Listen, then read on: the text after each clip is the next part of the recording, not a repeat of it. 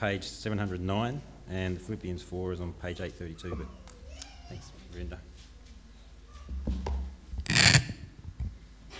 Um, Philippians 4:22 is on um, 832 of your Red Pew Bibles. I just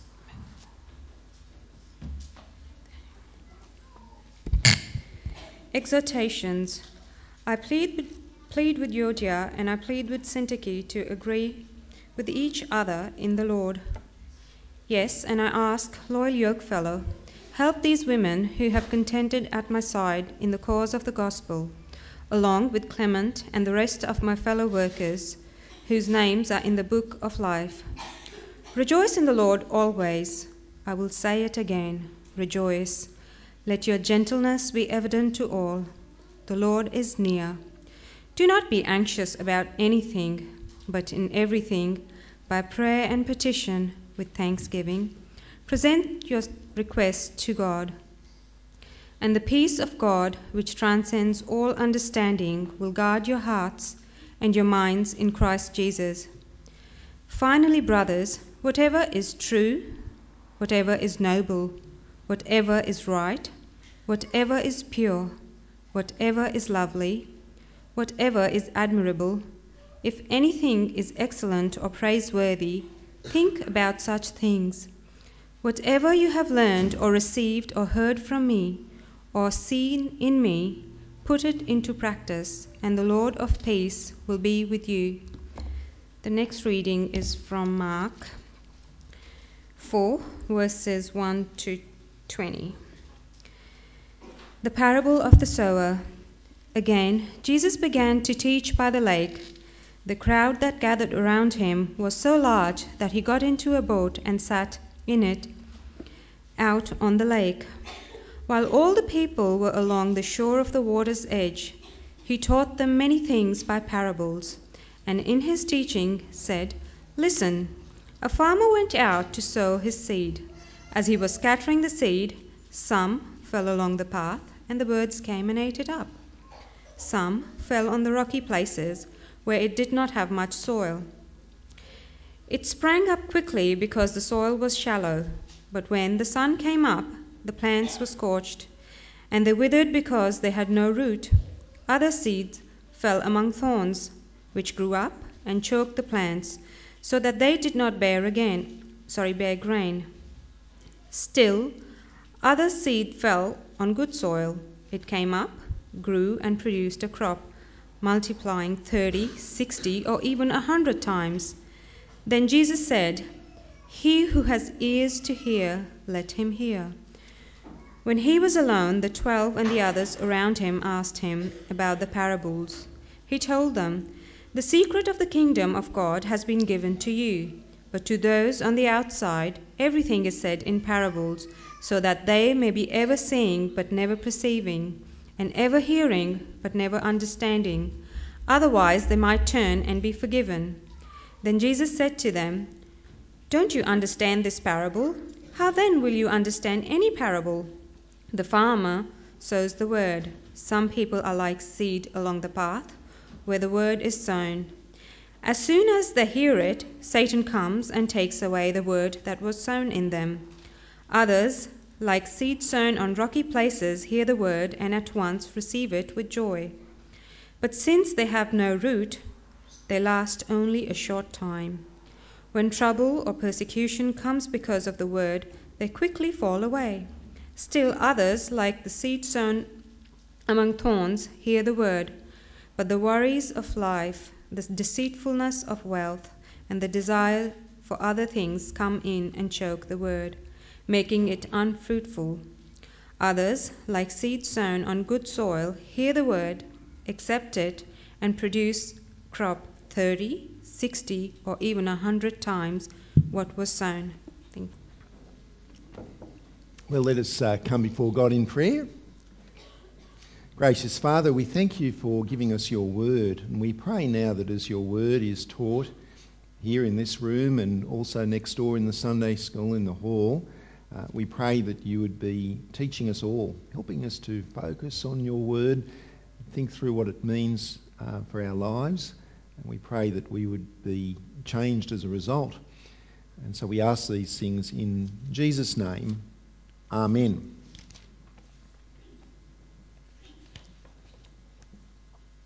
I don't understand very much about advertising and marketing, but uh, I do know about one of the simplest formulas for effective advertising.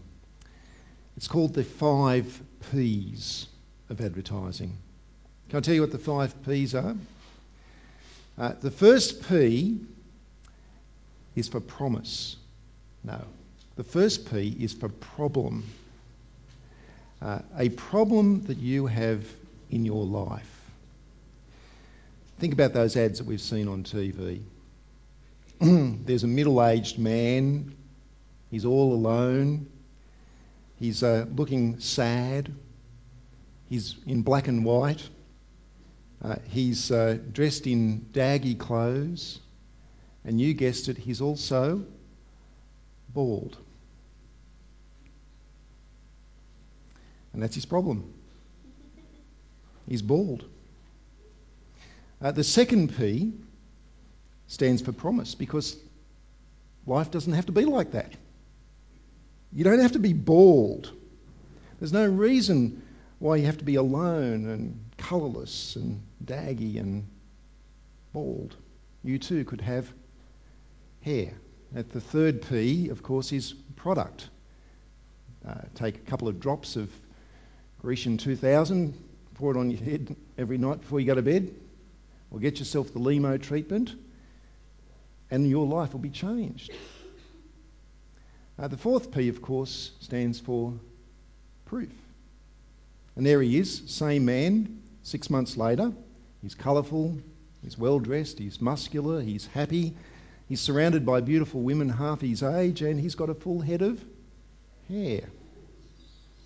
Then there's the fifth P, which is push.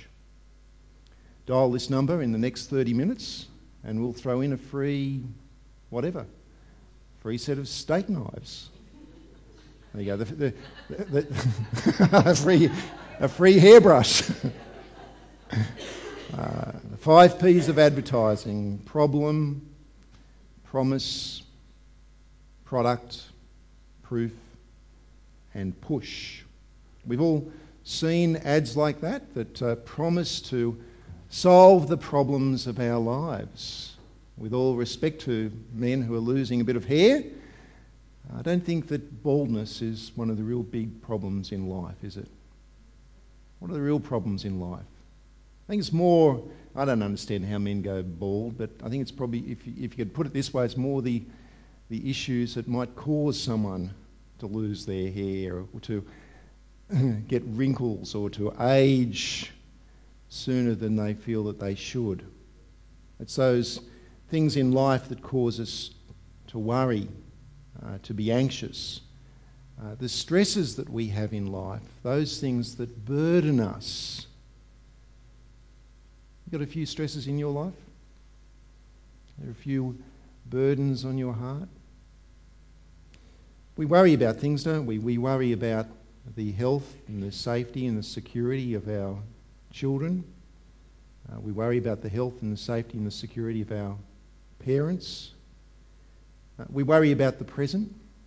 Uh, we worry about the future. Uh, we live in a society where, although uh, a government report issued a couple of years ago said that uh, in Australian society we are wealthier than we've ever been, We've got more comforts and more products than we've ever had. But they say that we're a stressed out society. People worry.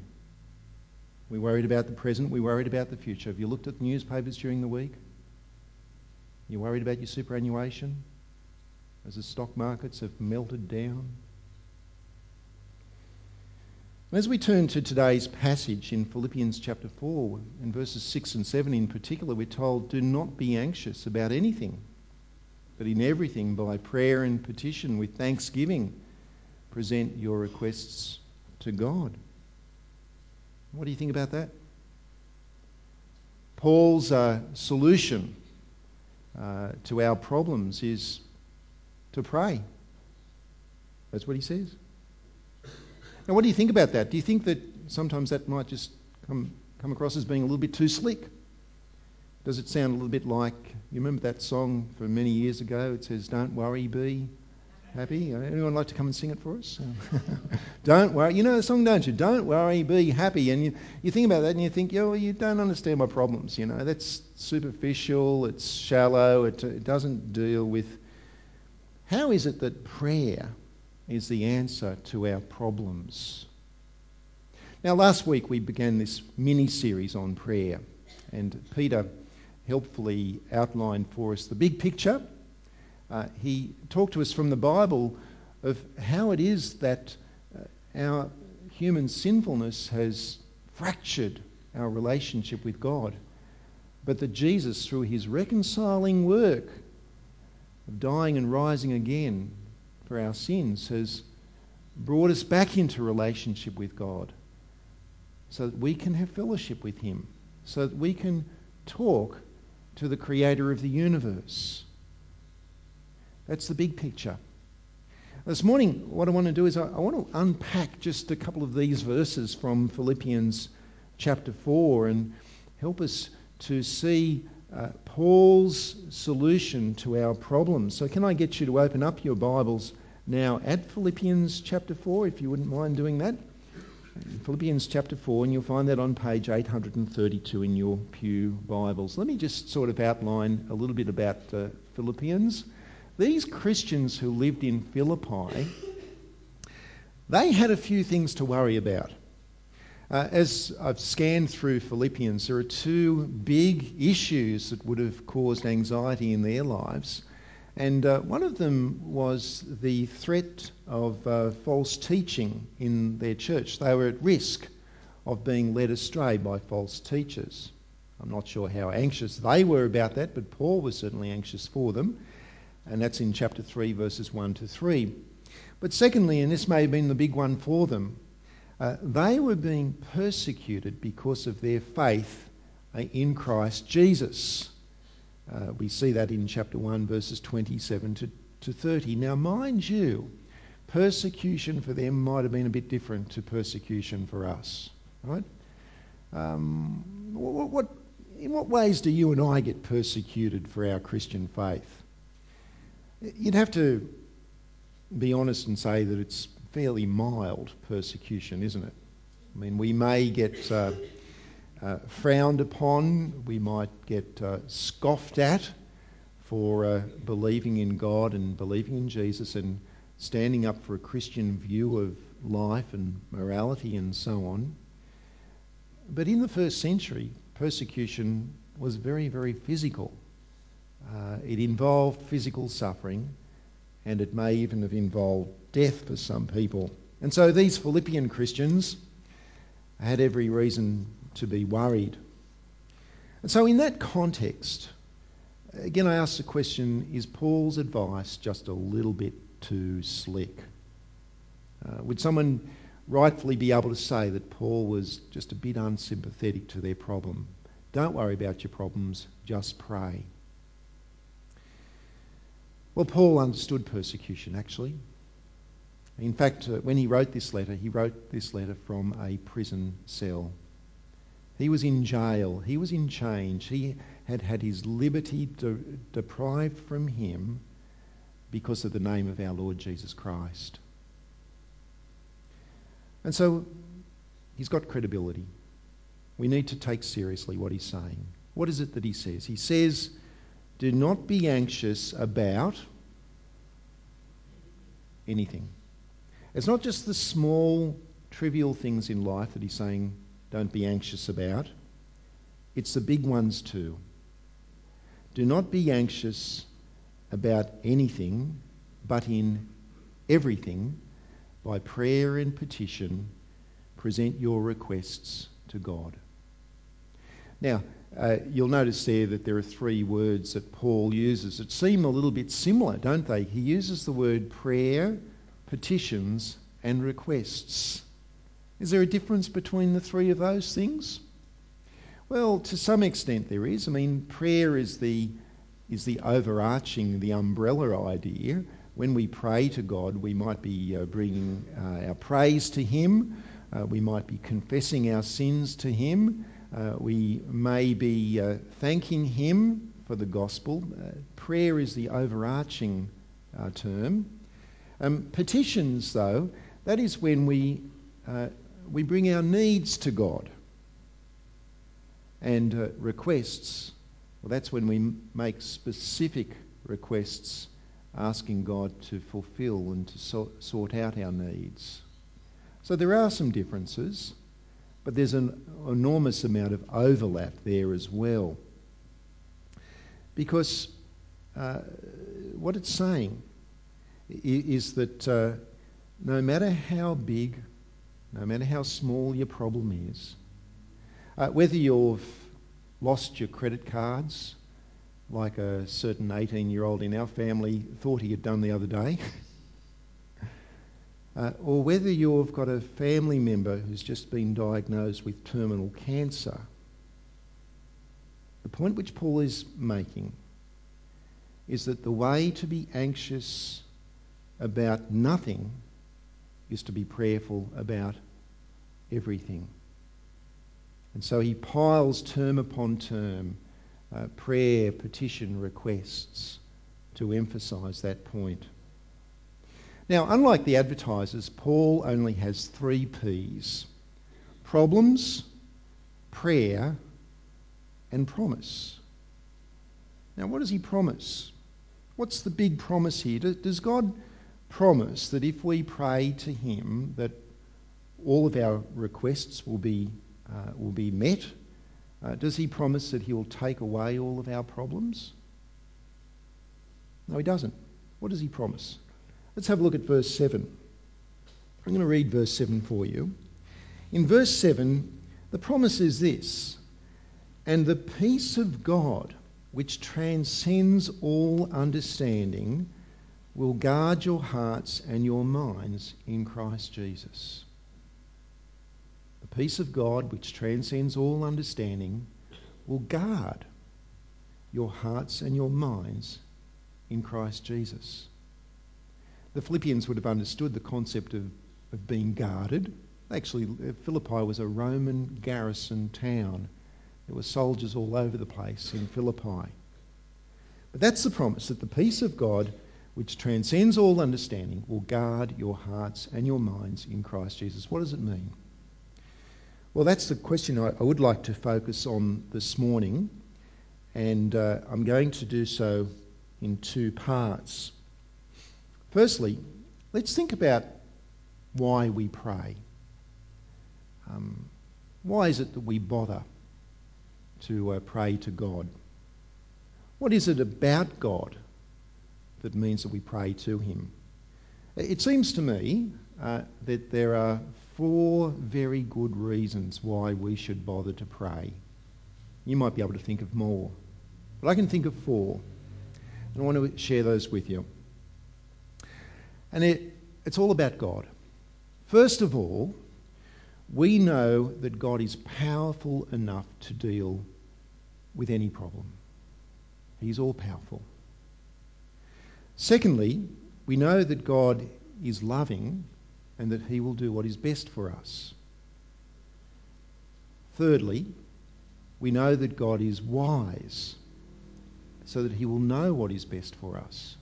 Now, mind you, what God thinks is best for us may not be what we think is best for us. Um, sometimes, uh, very often, God will give us exactly what we ask for. Have you had positive answers to prayer like that in recent times? It's good to actually reflect on the things which we do pray and then actually count back and uh, look back at those and say, hey, God gave me exactly what I've asked for. But sometimes what we ask for in God's wisdom may not be best for us. Uh, part of the reason for that, of course, is that what is best for us is that we would grow in godliness that we would become more humble, more godly, more faithful, more obedient, more trusting children of our Heavenly Father. And sometimes that'll mean that God will, uh, will not give us what we want. We may even be allowed to go through some more suffering because he, he wants us to teach, to teach us to be humble and to depend on him more and to grow in grace. Fourthly, we pray to God because of the gospel. And because of the gospel, because of what Jesus has done for us, we know that God listens to our prayers. So God is all powerful, He is all loving, He is all wise, and He listens. Do you, want any better reasons than that why you should pray to Him? These are good reasons, and they're all rooted in the character of God. Now, we may have great burdens in our lives. Um, the Apostle Paul had great burdens as well. Think about what his burdens were. He loved the Philippian Christians and he knew that they were being persecuted.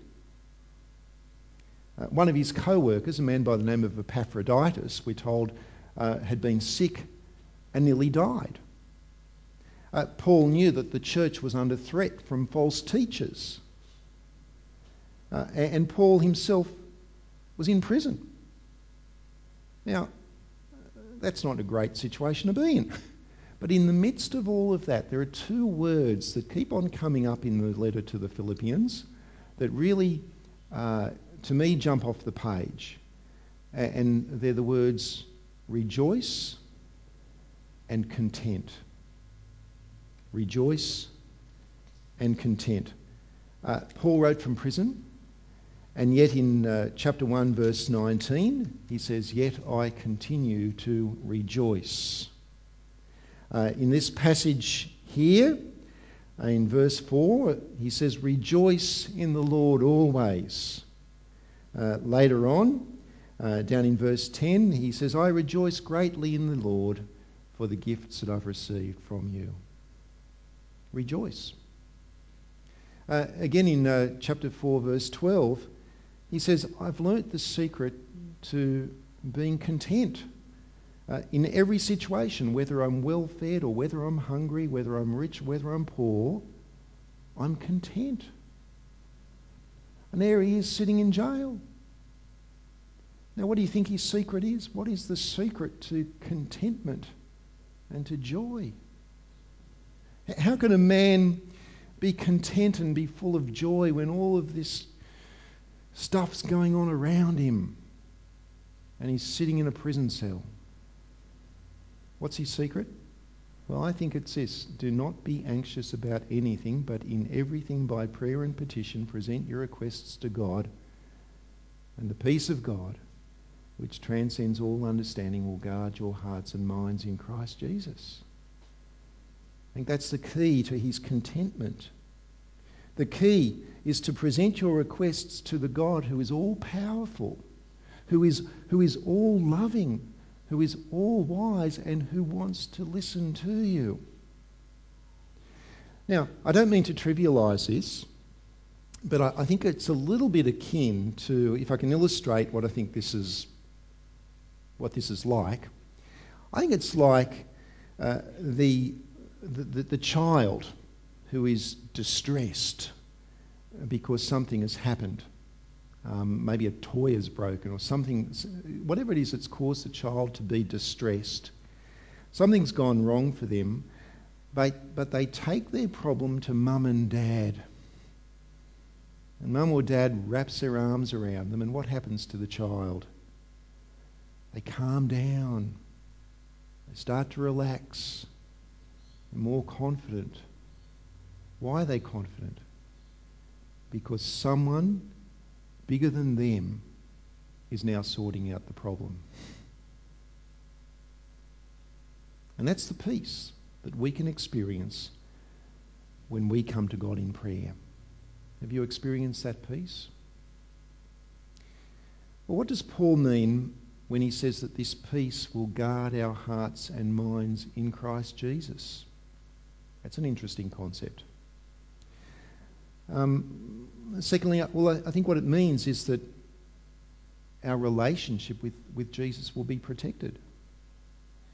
Um, think about it this way what happens to the person who claims to trust in God but who never hands their problems over to God in prayer. What happens to a person like that? I wonder if you might come with me to the other passage that Ravinda read to us, and that was from Mark chapter 4. Uh, and it's the, the parable of the sower. Now, you remember the parable of the sower, don't you? Um, Jesus uh, told this story uh, about a farmer who is uh, scattering his seed to sow his seed. And the seed represents the word, it represents the message of the gospel. Now, there are four types of soil or surfaces that the seed falls upon, and the soil represents the heart of the hearer. Some of the seed, we're told, fell on the, on the pathway, the, uh, the earthen pathway that the uh, farmers would walk along. Uh, and what happened to that seed? Well, birds came and plucked it away and took it off, took off with it. And that represents the person who, is, who hears the gospel, but they don't do anything with it. They don't give it a second thought and it might as well not have been shared with them. Uh, some of the seed, we're told, fell on rocky soil. And uh, it, it grew for a while because there was soil there, but it shot up pretty quickly. But uh, in the end, it didn't last very long. And it's like the person who hears the gospel and says, Yeah, I believe the gospel. But as soon as it gets hard to be a Christian, they pack it in. They don't want to know about it they fall away. But some seed, we're told, fell amongst the thorns. And that's what I want to uh, read for you. It's in verses 18 and 19. In verse 18, listen to what Jesus says about this, this seed. He says, Still others, like seed sown among thorns, hear the word, but the worries of this life. Now, in the Greek, that is the same word that Paul uses in Philippians 4 for being anxious. Right? They hear the word, but the worries, the anxieties of this life, the deceitfulness of wealth, and the desires for other things come in and choke the word, making it unfruitful. The worries of this life, the desire for other things, and what's that mean? That, that's lack of contentment, isn't it? That's not being satisfied with the things that God has given. Worries of this life and no contentment. This is the person who believes the gospel, but what do they do with their worries and their unfulfilled desires? Do they hand those worries and those unfulfilled desires over to God and experience peace? No.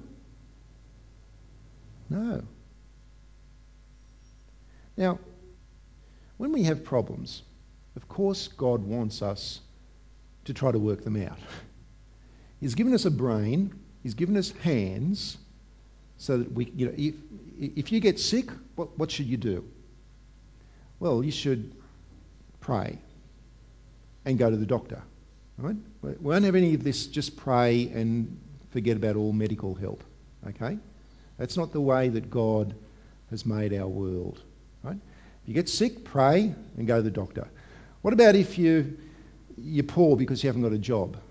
Uh, well, you, uh, you pray and you go knocking on doors looking for a job. right? So uh, we, our, our prayers and our work go together.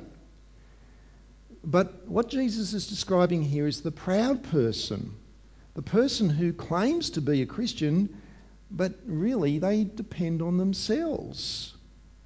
And the very nature of prayer is that it is an act of humility, is an act of saying that I cannot deal with this situation by myself. I need help. The proud person doesn't want help, doesn't want to accept help, doesn't want to ask for help. And so, therefore, they do not pray. Now, such a person may then try to solve their problems in a purely human way. They may even resort to ways that do not honour God, that uh, involve sin. Or they may become overwhelmed by their anxieties and their problems. and become bitter towards God. In the end, the worries of this life and the discontentment end up kind of twisting themselves around this person's life like a strangler vine around a tree, and they just choke the life out of them. So that as Jesus says, they become unfruitful. And Jesus elsewhere says that those vines that are unfruitful will be cut down. You know, uh, in um, James chapter 4, I like James, he puts it pretty just straight between the eyes, James does. And he says, in James chapter 4, verse 2, he says, uh, You do not have, guess why? Because you do not ask. Right? Simple as that. Sometimes, over last 20 years or so of ministry, I've occasionally come across a, a brother or sister in Christ who always seems to be worried about things, always seems to be worried about small things, things that for most of us we wouldn't be so concerned about. And sometimes, uh, you know, we all worry about things at times, don't we? And we can get anxious and we can get a bit short tempered and uh, overly concerned and overreact. I know I'm a bit like that. Sometimes around the house, ask my family. But when I see it constantly in someone's life, where they're worried about small things, that leads to complaining, that leads even to bitterness, a bitter spirit, maybe getting angry with other people. Well, try to sp- spiritually diagnose that. And uh, I come to the view that what I really need to do to help this person is to help them and to encourage them to develop a close and intimate prayer life, to actually be setting aside time in their day uh, for the Lord where they can just be bringing their anxieties to the God who is powerful enough to sort them out, the God who is loving, the God who is wise, and the God who, who will listen. It's a spiritual issue. Anxiety.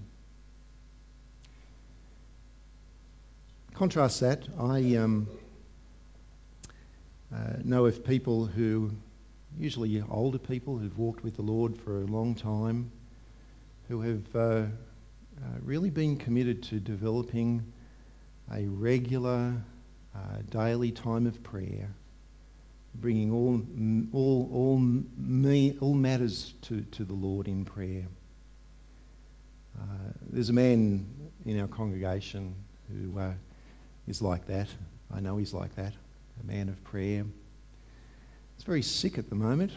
Um, I went to see him last Sunday afternoon, and uh, to be honest, I, I thought his life was on the line. I didn't think he was going to make it. Uh, the Lord brought him through. And uh, by Tuesday, I was talking with him, and he was happy even a bit chirpy. And, and he said to me, You know, Scott, I've just got so much to be thankful to God for. He said, I know that this is the last chapter of my life. And, uh, you know, Jesus has died for me, He's risen again, and I'll go to be with Him in glory. But He's brought me through this heart attack.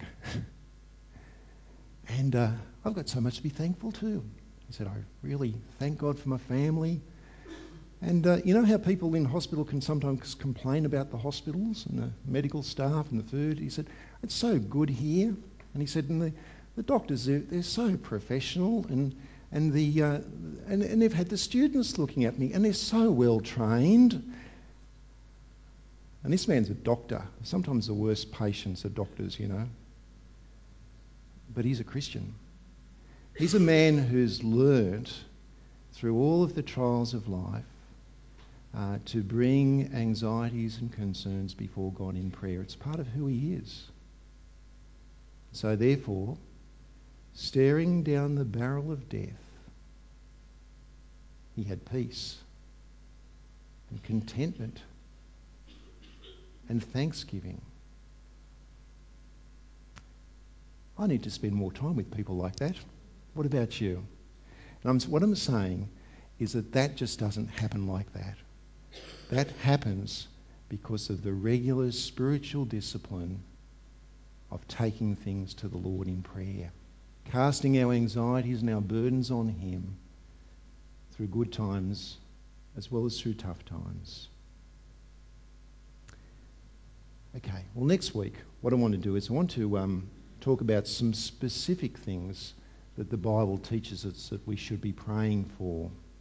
I'm going to look at some of Paul's prayers, or at least one of Paul's prayer. But I want to ask you this question, and uh, it's the question how is your prayer life going? Are there things in your life at the moment that are causing anxiety for you? Family matters, perhaps? Are there issues that you're having to deal with at work or at school? Is there a fractured relationship that's caused you worries and concerns? What about your health? What about the health of those you love? How the finances going? Are you worried about that meltdown? Do you have financial pressures on you? What's on your heart? Uh, it is right to be concerned for those things. Um, I don't think Paul is saying here that you should just never be concerned. That's not what he's saying. Paul himself was greatly concerned important issues. It is right to be concerned about those things. In fact, to not be concerned may be irresponsible. But our concern ought to lead to prayer. We ought to take those concerns to our Heavenly Father. And in His sovereignty and in His wisdom and in His love, He might cause us to actually continue to do it a little bit tough for our good. But when we bring those concerns to God in prayer, our hearts and our minds, we're not going to stray away from the gospel.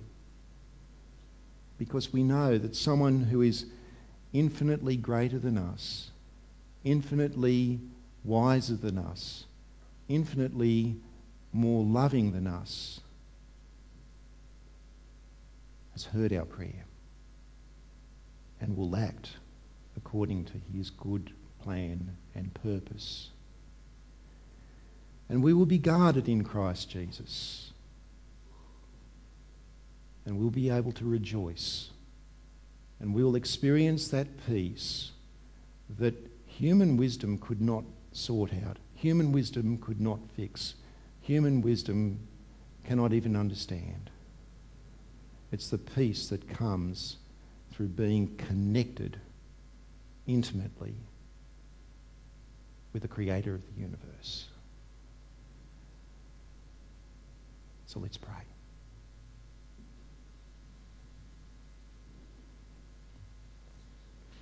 Father, we thank you for your character, for who you are. That you are the great and sovereign ruler of the universe, that you are all powerful, all knowing, all loving, all wise, and that you even listen to us. Father, there will be